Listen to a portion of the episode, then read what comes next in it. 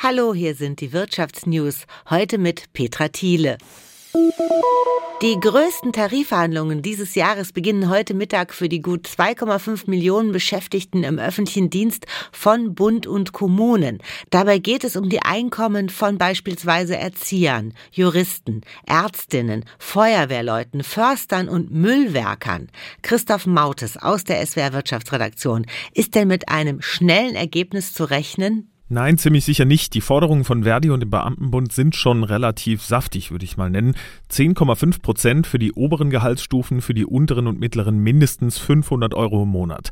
Wenn man das mal durchrechnet, kommt man im Schnitt auf eine Gehaltserhöhung von 14 Prozent über alle Stufen weg. Und die Arbeitgeber sagen, das ist nicht zu leisten. Gerade bei den Kommunen hießen derartige Lohnsteigerungen auf der einen Seite, dass das Geld dann woanders fehlt, so die Argumentation zum Beispiel für Investitionen in Digitalisierung. Einig sind sich beide Seiten immerhin, dass die Themen Personalnot und Fachkräftemangel große Probleme sind, vor allem eben für die Kommunen und dass da keine Besserung in Sicht ist. Wie man jetzt aber dagegen vorgeht, da gehen die Meinungen zwischen Gewerkschaften und Arbeitgebern schon wieder schwer auseinander. Drei Verhandlungsrunden sind für die Tarifverhandlungen schon angesetzt. Mit einer schnellen Einigung rechnet aber eigentlich niemand und ein konkretes Angebot der Arbeitgeber gab es wohl bislang auch nicht. Die Gewerkschaften haben jedenfalls schon angekündigt, die Streikbereitschaft sei hoch. Und dann könnte es eben auch sein, dass im Laufe dieses Tarifstreits die ein oder andere Kita zu und der Müll vor der Haustür liegen bleibt. Danke, Christoph, für diese Infos. Fairer Wettbewerb, der soll eigentlich in Deutschland gelten. Und damit sich alle Spieler, also alle Unternehmen, an die Regeln halten, überwacht das Bundeskartellamt den Markt. Dabei fällt gerade der Zahlungsdienstleister PayPal unangenehm auf. Was genau ist da los? Max Dehling.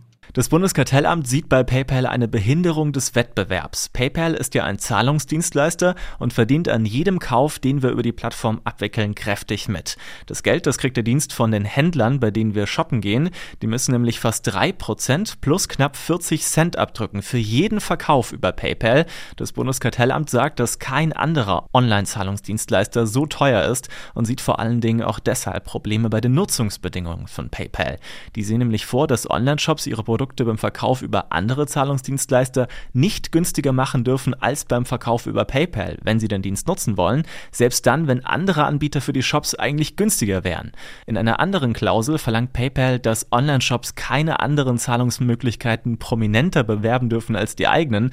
Ja, also so einen richtig fairen Wettbewerb kann man das wohl nicht nennen. Und das war alles Wichtige aus der Wirtschaft vom SWR. Unsere Wirtschaftsnews findest du auch zweimal täglich in der ARD Audiothek und überall sonst, wo es Podcasts gibt.